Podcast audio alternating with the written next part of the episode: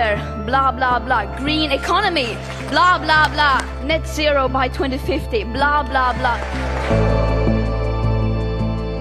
It's going to be very, very tough, this summit. And I'm very worried because it, it might go it might go wrong. We have a moral responsibility, even if we didn't cause it, we would have a moral responsibility to do something about thousands of men, women, and children who have lost everything. COP is a massive opportunity, but it is a huge responsibility on the shoulders of world leaders. This is COPcast.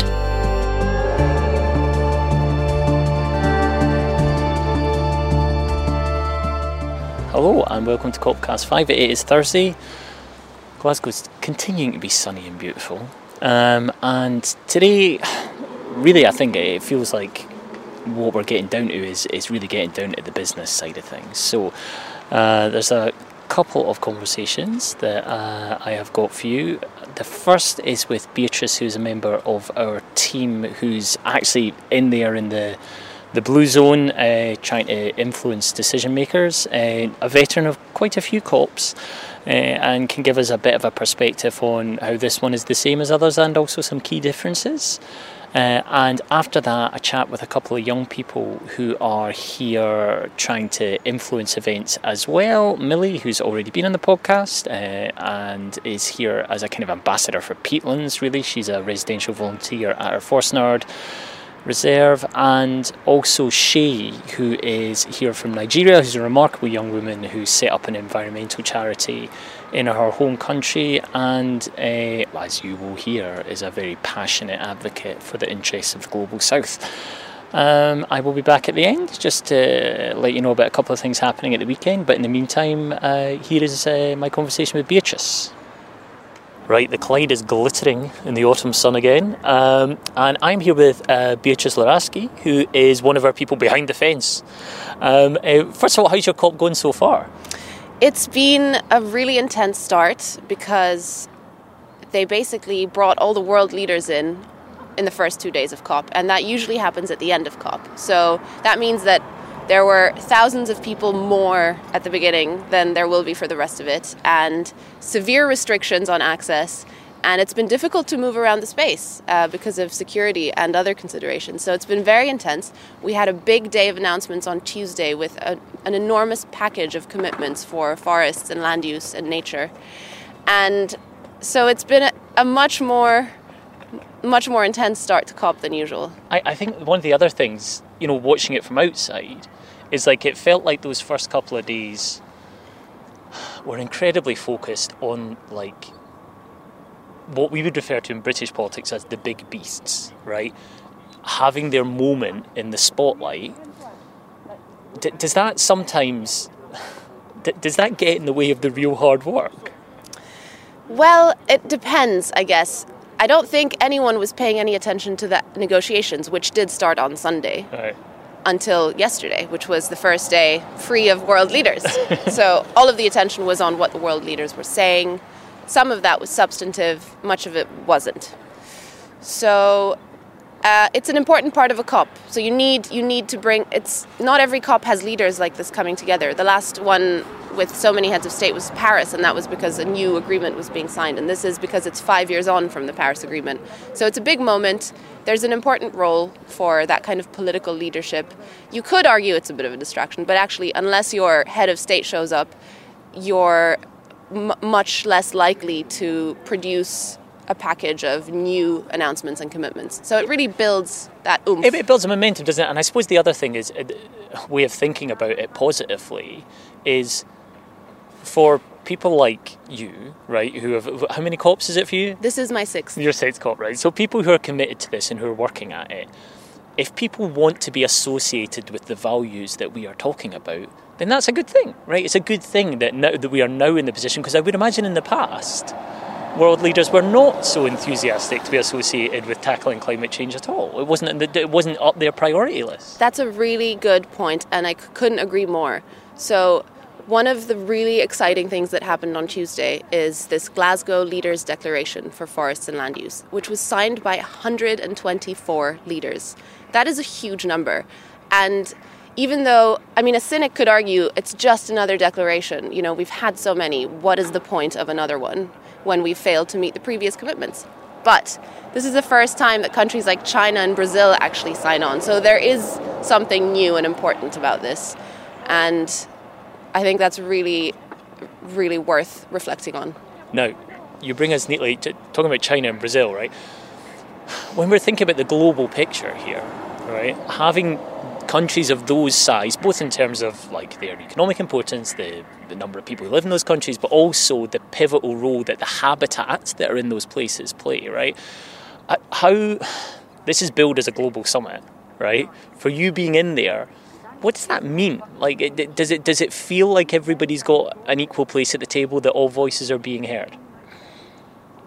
That's a that's another big question. Um, I think a lot of people would argue that this COP has not been as inclusive as it should be because a lot of people from the global south, a lot of delegates and participants weren't able to come because of COVID related restrictions and other financial issues and and so I think it's probably fair to say it's not always representative. But that that's not that's not entirely exclusive to this COP because if we think about COPs in general, if you look at the size, the delegation size of different countries, some countries like Brazil pitch up with hundreds, literally hundreds of people on their delegation.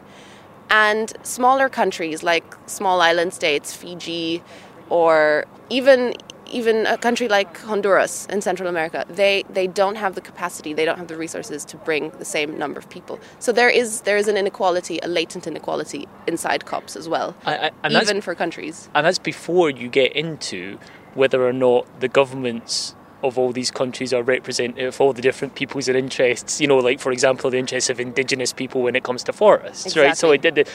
There are there are layers and layers of issues about access, aren't there? Yeah. Yeah. So, h- how do you think this COP compares to the other ones that you've been to? Well, it's very early days, and I was chatting to some colleagues yesterday. Some, some of whom, one of whom, has been to every COP since Copenhagen, 2009. So Oh, he was saying, Do you get like a badge for that or something? you should. Actually, we used to call them the the dinosaurs, or the right, okay. you know those people who've been around for for many many more COPs than most people, and really have this historical overview of what what it feels like and what it looks like and and how they differ. I think, yeah, I already alluded to the fact that it's it's quite unusual to have leaders at the start rather than at the end of COP. Um, and I think it's fair to say, you know, we're only really in day two of substantive negotiations today. So it's, it's difficult to get a feel for where we're at. Um, I mean, we know what the general mood is. The general mood is, is is not great. It's been a really, really difficult COP for reasons probably outside of the UK government's control because COVID has made things very, very challenging indeed. And, you know, it sounded like there was a little bit of last minute expectation management from Boris Johnson Yeah, when, when in the it, yeah, headlines, yeah. sort of the week running up to COP, saying, well, this is going to be really difficult. Success is nowhere near guaranteed. So I think. I think it's been, yeah, it's been a little bit of a heavy feeling. Now, one thing that quite a few people have said is that is that nature has a prominence at this COP that it hasn't had at previous ones. You've been to six. You've spoken to the dinosaurs, right? Okay, you're in touch with the dinosaurs. Do, do you think that? First of all, do you think that's true? And if it is true, will that necessarily result in the changes that we need? So that is absolutely true. Never before has any COP presidency put nature on the agenda in this way. It's one of the themes of COP. There's a whole program of events around it, and that's incredibly welcome. And that is great news for us, and has given us a, an amazing opportunity to really get into the weeds of what it is that we need to do to bring nature into this and to enhance protecting and restoring nature, which we know is absolutely necessary for the climate and for humanity.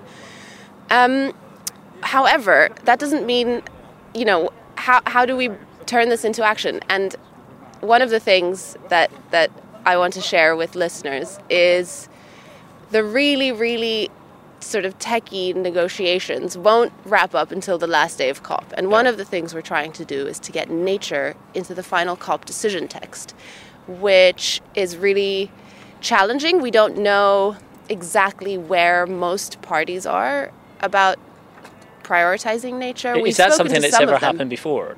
It is. At the last COP in Madrid, there was a reference to, to nature, to biodiversity in the final decision text, which was really good, and we want to build on that. And so that's that's uh one of our tasks for the next week and a half is to speak to parties, understand what their positions are, encourage them to include nature in, as one of their priorities for the final COP decision text, and and see where we go. And those those decision texts are very important political signals of what countries want to take forward. So, it, you know, at the end of the day, it is words on a piece of paper, and a lot of the world will never see them. But it is reflective of what countries want to do with this process. Well. Well, listen, we will be here for the next week and a half. We will let our listeners know if that happens and the other stuff that happens. And thank you very much for taking the time to step out and let us know about it. Thank you. It's been a pleasure. The sun is shining, the river is glistening. I, I couldn't be happier to Now be you've here. got to go inside. Oh no!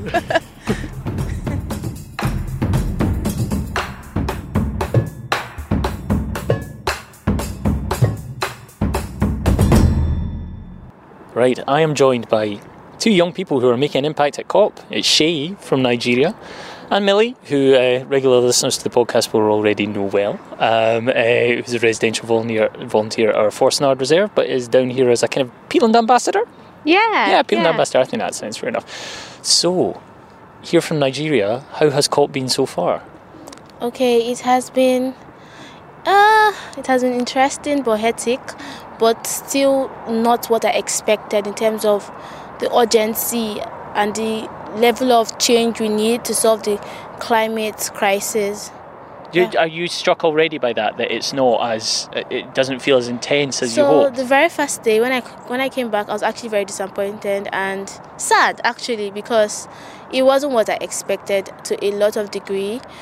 Because um, firstly, it's not as accessible as I thought it was. Firstly, to get the, for me to get the badge to come over here and the whole um, logistics of coming over here was quite hectic. And then coming here and then we weren't like given isn't there isn't so much access to where the policymakers and the negotiations are being made, right? Yeah, but because just for people who don't know, you'll be in the blue zone, right? Which is this kind of observer's zone, and do you feel like you're cut off from the the, yeah, the real? I'm essentially very disconnected in terms of. I was hoping to have a lot of access, probably um, engaging um, engaging in negotiations that could probably make a difference. My president gave a speech and he said we're, going to achieve net zero by 2060.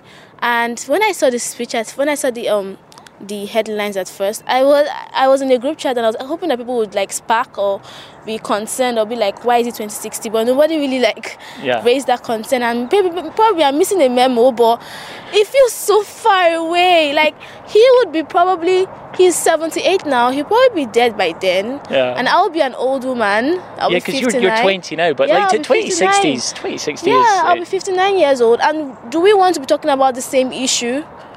And in the next scale of five to 10 years, we've seen what happened over the past three years alone. From the wildfires that ki- have killed billions of biodiversity to the people that have been displaced from their homes, that have become climate refugees, to the poverty it has created, to the strings of issues that stem from that poverty. And then we are talking about 2060, and everybody seems to be very comfortable about it. I really don't know, Yeah. but it's really it's really disturbing. So when I came back on the first day, and then some day later I saw what my president said. I was really, I was really, I was really disappointed. well, Yeah. how, well, how about you, Millie? How are you? How are you feeling? Yeah, I think it's been quite overwhelming so far. Um, I think I mentioned that last time we spoke, and I mean, I still feel it Yeah. a few days on from then.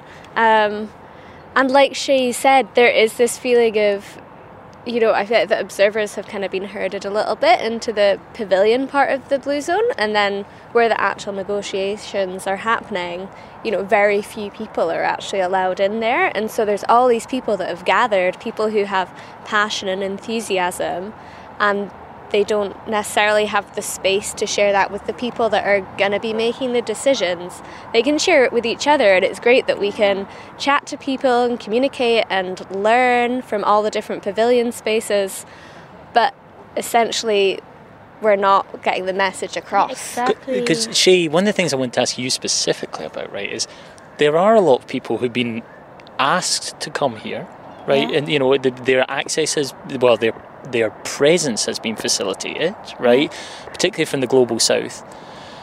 But there is, you know, you only have to look on Twitter to see quite a lot of people who are really concerned that that they're maybe here more for window dressing, essentially, for people to be able to say, oh, oh, oh well, look, we have voices from the global Yeah. south, but actually, when it comes to getting engaged with the, the, the real meat of the question, Yeah. they're not. uh, Are you worried about that? Yeah, someone called it youth washing. I don't know if that relates to what we're saying in terms of how companies want to look good. That's sort of like greenwashing. So like probably they bring youth from the global south and oh youth are well represented and then those youth are not given access to I, don't I don't know how to put it. It's a very delicate issue. It's a very very delicate topic, and these people are not just speaking for themselves and their own, but like hundreds to thousands of communities that are that wouldn't probably have have the privilege to come over here, right?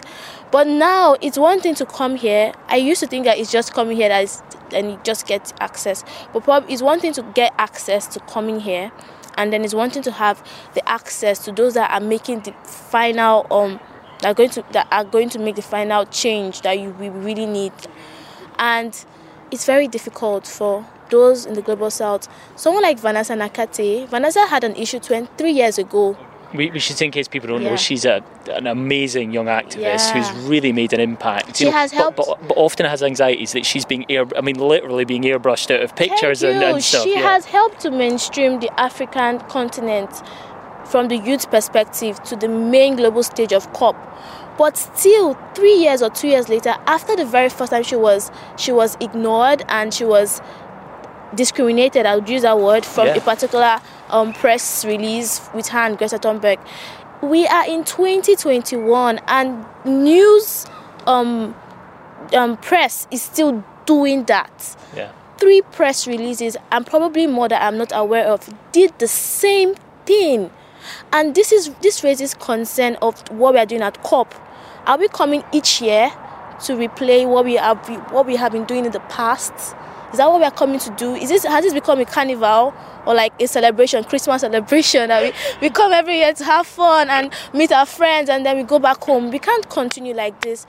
The issue makes issue issue we have on ground needs us to treat it with urgency and that's what we are lacking very seriously at COP conferences. Yeah, and, and that, um, Millie, I mean, like, it's hard to disagree with any of that, right? for a start, right? Okay. But it, more widely for young voices as well, there are a lot of kind of parallel things, aren't there? Like, the, the anxiety is like, being, being, having a platform is one thing, but it's got to be more than that. Yeah, and I think mirroring what you said, there is it's like a sense of is it just tokenism and ticking a box and saying, Oh, we're listening to young people, we've invited them here today, we've given them this opportunity. And yeah, it's an incredible opportunity and we appreciate that we are able to be here. But if people aren't listening to us and giving us a space and the opportunity to then talk to the people that we need to talk to, it does just feel like we're not actually being valued. And even though they have us here, they're not actually listening to what we have to say. Yeah, yeah. Well, I mean, speaking as an old person, relatively speaking, right? I'm listening to you, right? But ultimately, I, I don't have control over the things that, that the people in there in that green zone have control over. So, think about the next week and a half, uh, are you still hopeful that there'll be real change? Um, so I look forward to the strike, and I'm happy for people like I'm happy to that we have people like Greta Thunberg and Vanessa, especially Greta, in terms of the fact that Greta has Greta is 16 years is 16 years old, helped to mainstream this issue, like she way she helped people. Like right now, there's a particular signature going around, and people over 1.4 million people have signed, which is really incredible. Like the way she's able to galvanize a lot of people to to put pressure on the government is remarkable. But this is still on the streets, and this this is still on the on the online.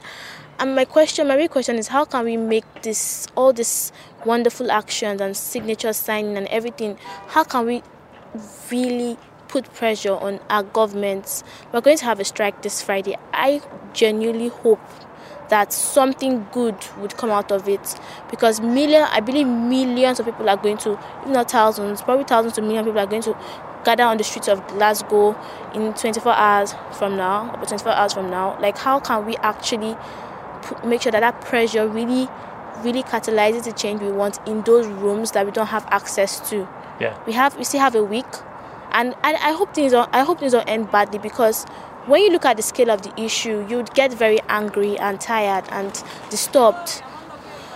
So I just hope that we really get the change we want soon enough and our world leaders really understand. Someone has yeah there's another lady her name is Elizabeth Wathuti and one thing she said was can we she, her speech was very touching in terms of she said can we can she's urging them to open up their hearts. We believe they are humans too. So we believe they are still humans. So can you open up their hearts to these realities and from there from within their hearts let's maybe the, their, their heads are not really like um processing it properly the way we want it to but probably their hearts Yeah. would would bring the change we really want urgently so she keeps on urging them to open up their hearts and I'm, if i'm still urging them that same light to keep opening up their hearts to please mirror the realities of what people are facing in the, in the vulnerable communities and use that to shape the policies they are making at COP with urgency. Yeah. And I mean, opening up your hearts is what we're asking people, really, isn't it? Yeah, it is, and I think it's very easy for people when they're here in Glasgow to not truly listen to the stories that people are telling them and they're not there, they're not physically seeing what's happening in these places with the most vulnerable communities. And so when you're here in Glasgow, I think it probably is very easy for the people in charge to just shut off and nod along without like you you know, like they say, opening your heart. So they do need to truly listen especially to you know indigenous communities who are here in Glasgow that might be another thing which I hope that we do see true change when it comes to listening to them because they are the ones that matter. They're the ones who are currently treating our planet the best and appreciating it and uh, you know respecting it. Um, and I think yeah the policymakers just need to understand what's actually going on. They can't just pretend and you know they might make themselves feel better by making these commitments every day and they're making these commitments but i think it's only after cop when we can see if there's actually anything that's happening when we will know whether or not this has been uh, yeah, Yeah. a successful But I tell you what makes me hopeful, right? It's like just people like you guys, right? You know, so I, you know, when I was your age, I was mostly slumped in my bedroom listening to Smith's records, right, ignoring the world. So, um, and I think I think we can rest assured that there are people who are there to speak up, you know, for nature and their communities, um, and that's something, isn't it? But listen, thank you for taking the time to talk to us today. Thank you for having me. thank you for listening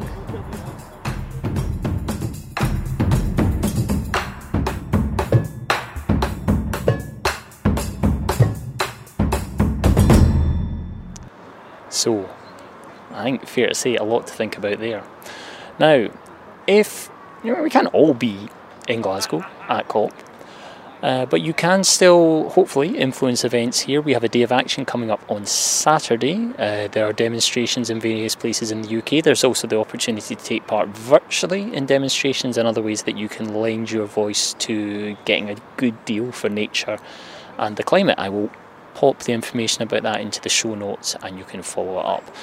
Uh, we will be back, I think, on Saturday when uh, we're getting the band back together. Uh, Kate, my co host, uh, will be with us and we will be experiencing what I am hoping is going to be an inspiring and exciting day on the Day of Action March here in Glasgow. Uh, so, more from us then. Until then, thank you for listening and goodbye.